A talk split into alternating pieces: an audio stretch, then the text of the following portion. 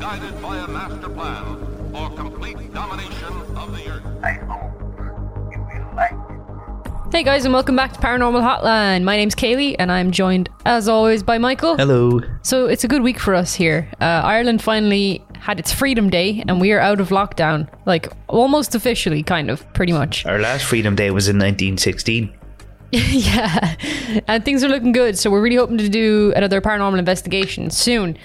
And this time, Michael is actually going to fight a ghost like he promised. Last time, you just got hit by you got hit in the leg and just cried like a little baby. No, I just got like a pain, a pain in my leg. And what was your response? Ow! Ow! Ow, my leg! That's Oh, I'm gonna punch you in the head. Yeah, so I have a strange story this week for the podcast.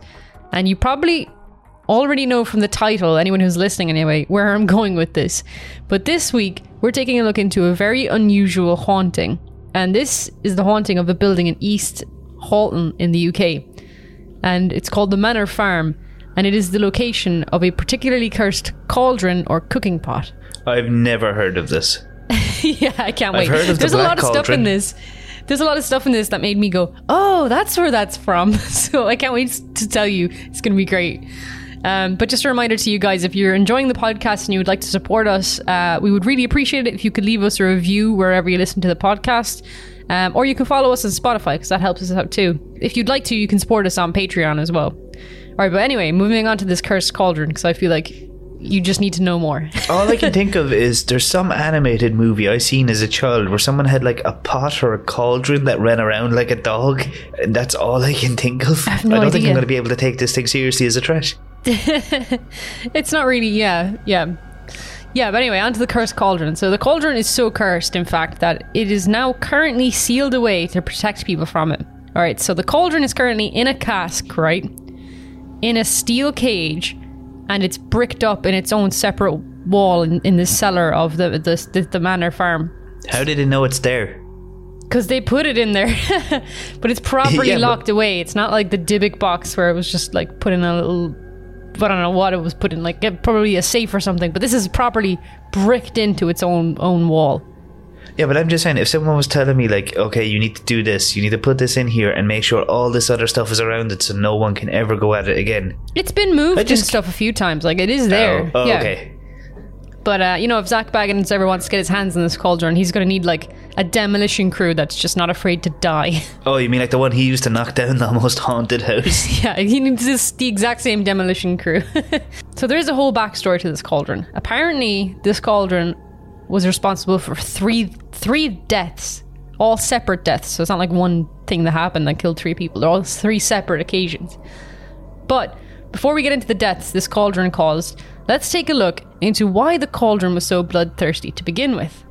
All right, so the cauldron was located, like I said, on the manor farm in East Ham. Hal- oh my god, I can't pronounce these English words. God damn. On the manor farm in East Halton.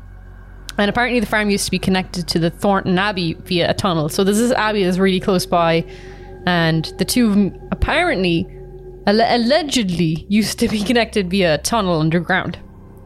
The Thornton Abbey is apparently supposed to be haunted too, but that's another story. like, is this like a souterrain kind of thing? Like an escape tunnel? Yes, exactly. But it's kind of just it was dug. It wasn't like a proper escape tunnel, pretty much. Oh, okay. But the most common version of the story um, of the origin of the cauldron is that there was a man with a birth defect. Um, he had like a humpback, and he also had dwarfism. And he entered the tunnel from the abbey side, so he went down into the Thornton Abbey, into the tunnels.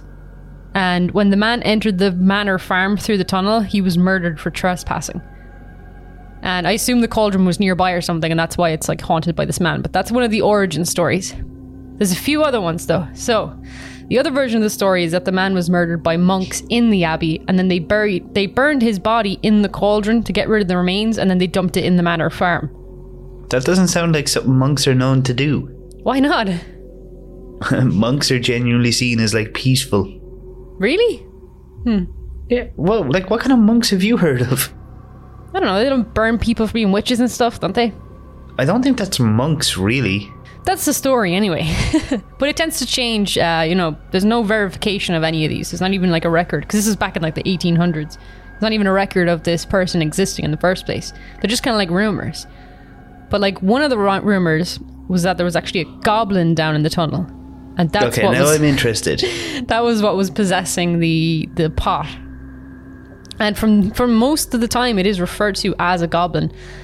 But you'd wonder, is it a goblin, or was it a man with a deformity? And you know, They you- just you called know, him a goblin to be dicks. yeah, you'd, you'd wonder that, wouldn't you? One way or another, this cauldron somehow became cursed. So that's the kind of overall backstory of it. It's either this man who was deformed, who was murdered, and the cauldron became possessed, or there was just a goblin. Goblins are actually pretty, pretty common in um, in England for some reason. England, Scotland, and Wales, they particularly have a lot of goblins. I think in Ireland we kind of just kind of call them all fairies. Yeah, I was just thinking that. I was like, we don't really have goblins. We just have like puka and shit like that. Yeah, but there's not already. Yeah, they wouldn't really call them goblins. They're all fairies to some degree. But according to a young lady who lived at the farm in the late 1880s, the farm was haunted by a goblin called Hobthrust. I love it. I had a feeling you would. A hobthrust is a household goblin reportedly sighted in the north of England. So it's along kind on the border with Scotland, I'm pretty sure. So one is similar to the Yorkshire robin round cap or the Scottish brownie. So it's similar to those. they have variants. And um, he always appeared at around midnight carrying a cauldron and stirring it when he walked around. Uh, it was it was said to contain children's thumb bones and sand. So the cauldron did have like bones and sand in it for most of the time that it was there. I think it's really weird that like it's a fairly common thing to hear about witches and goblins and shit taking thumb bones. Yeah, I don't know why thumb bones. Is it because like that's what we have that animals don't? Although monkeys have thumbs, kind of. Um, I don't know. I suppose your hand would be pretty useless without the thumb. A lot less useful. I don't know. I don't know. I, I don't know. It was it was thumbs anyway. That's what was in the pot. But a hob is a type of small mythological household spirit found in the north and Midlands of England. So especially on the Anglo-Scottish border. Um, and according to traditional folklore of those regions, they could live inside the house or outside, and they are said to work in farmyards, and thus they can be helpful. However, if uh, if offended, they can become nuisances. So they, they actually normally help with the housework and stuff, with the farm work. I'd love one. Yeah. um, but I want a hop. listen to this. You're gonna love this next bit, right? So Wait, wait, wait. What's really worrying me now is that there's an English biscuit called Hobnob. there is, yeah, I love hobnobs. Shut up, man. They're good though. Um, but listen to this, okay? So the usual way to dispose of a hob, so to get rid of one, was to give them a set of new clothing. The receiving of which would make the creature leave forever. yeah, I think I've, I know where I heard this before. yeah, exactly.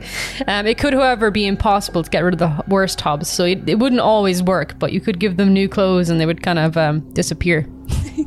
Sounds very familiar, doesn't it? yeah, yeah, I, I I, didn't like. I knew a lot of like those books were based on somewhat local legends, although there is a lot of like weirdly Native American ones taken from it as well. yeah. Well, we're talking about Harry Potter for anybody who doesn't know, because Dobby in Harry Potter, obviously, when he gets clothes, he's Yeah, free. sorry, I completely forgot that, to mention Harry Potter. you were just like those books. but uh, yeah, that was really. I thought that was really funny when I read it. That's why I put it in there just just for you, Michael. I like that. I like the like just I like I like knowing that's where it's from. Yeah, Does that yeah. make sense? I know what you mean. Yeah, it's pretty cool. I thought it was pretty cool.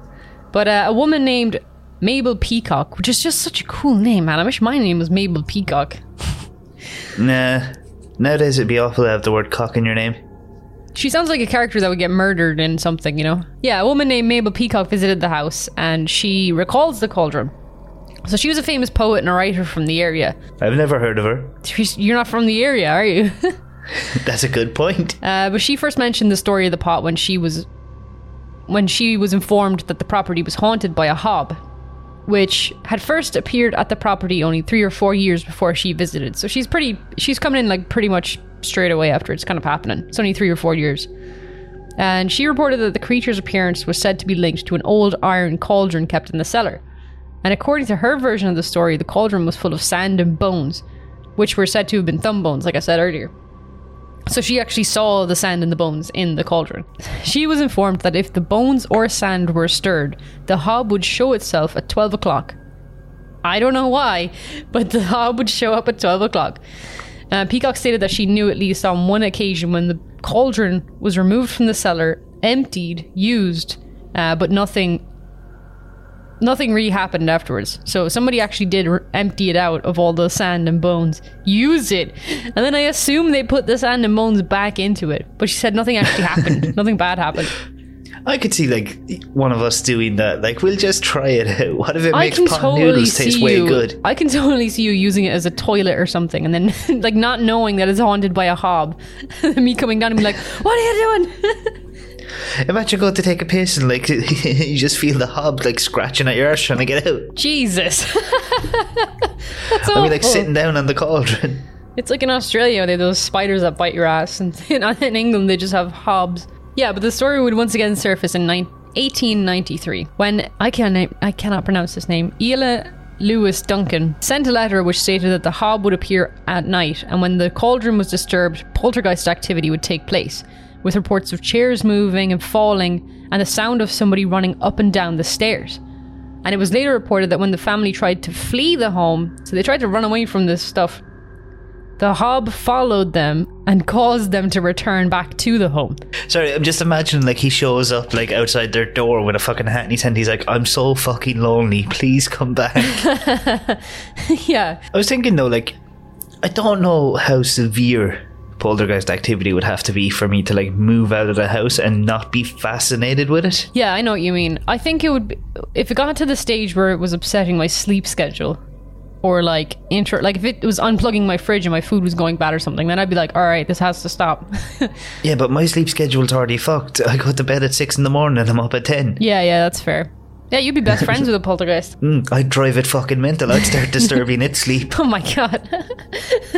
Yeah, so in the year 1932, the property was bought again, and new occupants were pretty suspicious or superstitious people. Um, so they had the pot buried in the basement so that they never had to touch it. It was pretty much what they wanted to do. If they were superstitious, why didn't they fuck it out? I don't know. Um, I, you're not supposed to touch it. I think is one of the rules. Um, anyway, I'm going to get into the murders, all right, or the deaths. Even I don't. I don't think I can Sweet. actually. I don't think I can actually call them murders. The deaths. so I mentioned that the pod killed three people, and the first was a young boy, and he found the cauldron while playing in the cellar, and then immediately he took it from the cellar and threw it into the village lake. With pond. Sorry, it's a pond, not a lake. I'm loving this boy. He's just doing exactly what I would do. Yeah, it's exactly what you would do. Uh, within an hour, he was run over and killed by a hay wagon. Jesus Christ.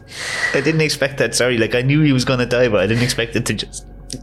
Sorry, happen like within an hour. Yeah. Usually it's like that night or two weeks later or something, but no, he just walked out onto the road Yeah, and got pretty much. slapped. And then several days later, the cauldron was found by an unknown man. Uh, he actually went and retrieved it from the pond and he returned it to the cellar. And he died mysteriously within a few hours as well.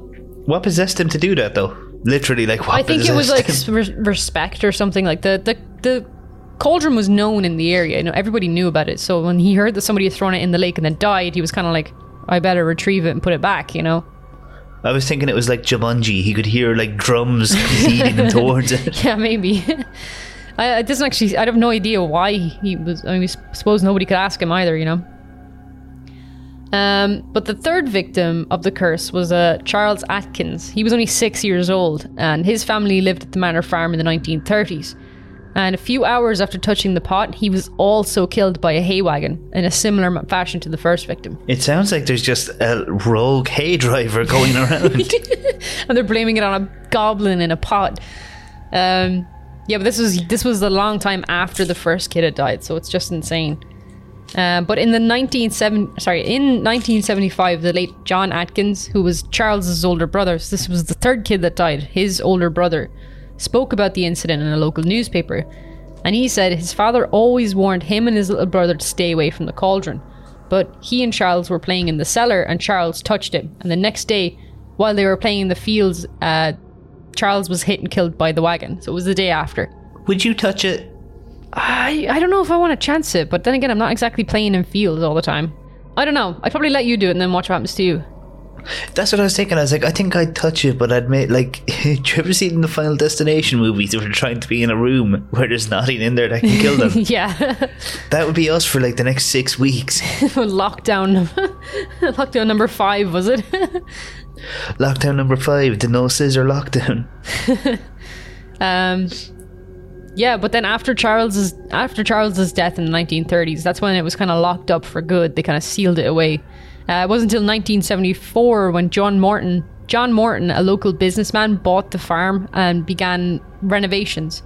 And he wanted to fix the old cellar by like breaking up the brick and stuff, which was what was sealing the cellar, was sealing the, the cauldron in the cellar even. Um, however, after hearing about the legend, the workmen would refuse to go anywhere near the corner of the cellar where the old pot was. And it laid undisturbed for so long. Like, no one had touched it since the 30s at this stage. And this is back in the 70s. Yeah, but later, a local minister, Reverend Bob Kenyon, he believed in the curse. He did really think it was real and he offered to remove it. He was convinced that he was immune from the evil spirits. That's why, Why? he, I don't know, but um, he actually helped them put it away. So it, Mr. Morton decided to seal it away in the steel cage. So it was in the 70s that they kind of built this steel cage. So it's in a casket in a steel cage in a brick wall now. And it's just I still stayed undisturbed. I still can't get over the balls on that guy. He's like, yeah, sorry about your dead little brother, but I'm different. Yeah, well, he, yeah, he's a holy man. But yeah, that's the story of the cursed cauldron. The only thing that I want to know more is like, where exactly did it come from? Where yeah, Does there's no sense? there's no origin story of the cauldron. It is old though. Like I mean, I don't know. I don't. I I I, I sent you a picture there of it on the Discord, Oh, sweet. and um, that's one of the guys from the '70s who helped dig it up. That's him with it. That Tash. Isn't he, he's not got a tash. That's some that's a shadow. Oh my god, thank god. I was like, is that where is that coming out of? I um, thought he had like the bushiest Hitler. Yeah, the pot looks battered. It looks like a painting of a pot that's kind of warped. I was gonna say that doesn't look real. This is like how they tried to fake pictures before Photoshop, I where they think just it, it drew would it just in. be easier to get a pot at that stage, but I think it's real. But yeah, it's It small. It's smaller than I thought up. it was gonna be. That's actually how big I assumed it would be, to be honest, because I was like, it can't be that big if a Yeah. child managed to fuck it into a lake. Yeah, fair enough. I was just I was just picturing a big witch's cauldron. This is like a normal pot. All I'm thinking now is like, uh, do you think the goblin is about the same size as the pot? Because I'd kind of Yeah, love you that. think so, right? It can like climb into the pot. I assume that's what it is, like a shield, like a turtle. So what I'm understanding here is, if I can get my hands on this pot and I can befriend the goblin, I'll have my own little Dobby. I think you'll die. I think you will die. I could die, but I could get my own little Dobby. There has to be some other way for you to get one, to get your like little hobgoblin. But apparently, this one actually had a name, so it was like its own distinct thing. What was what was the name again? Um, Hobthrust. Oh yeah, Hobtrust. I forgot about that. It's like something that would you know David Bowie would name something. I am the king of the thrust goblins. Yeah, Hobthrust is his name. That was the actual name of the goblin. But yeah, it is like kind of like Dobby, I suppose, isn't it? Just call him Hobby. What do you think of, of goblins or uh, pixies or brownies or whatever they're called? I've had an Amsterdam brownie, not a Scottish one. One thing I kind of I find weird is that, like, obviously in the Harry Potter books these were based on. She Yeah. changed it from goblins to elves, and then she made the goblins that like really weirdly racist stereotype. Yeah, what was up with that? Why did she do that? You could have just said this is a house goblin, and people would have still been like, "Yeah, that's cute." I do like even in some like old stuff about these creatures. Not all of them were evil. Like they still had like their own little personalities. Because Yeah, usually yeah. when you hear about like a spirit or something like that, they're always just dicks. yeah, but these ones actually used to help out on the farm and stuff normally, but then you can get the ones that were menacing. This one, I assume, because everyone says like it used to sound like it was uh, stirring things around downstairs and stuff, and it would make noise at around midnight. I like think it was just running around with its pot, like running up and down the stairs. Gotta put shit in the pot. I mean, how nice would it be though if you came downstairs and it was like making hot chocolate in the pot or something? well, I'd hope I it couldn't takes. trust that all the thumbs would be yeah, gone. that's what I was about to say. I'd hope the bones would come out. That's not a marshmallow. Extra bone marrow in that hot chocolate, please. Sorry, I just love the idea of giving a goblin a, like a packet of banshee bones and he just puts them into his little cauldron, delighted. Like it's trick or treating. I would love that. I would just bring him trick or treating every year and he could use his little cauldron as a thing. Everyone be giving him tribute. Um, yeah, but that's everything we have on the Cursed Cauldron and the Goblins and Thornton Abbey. And if you guys enjoyed that, you can give us a review on Apple Podcast or on wherever you're listening to the podcast. You can follow us on Spotify. We really appreciate that. And you can also follow us on Twitter as well. It's uh, at Paranormal HL. And we normally post there if there's any updates or new episodes going up. Yeah, that's everything we have for this week. I hope you guys enjoyed, and I'll see you next week. Bye. Bye.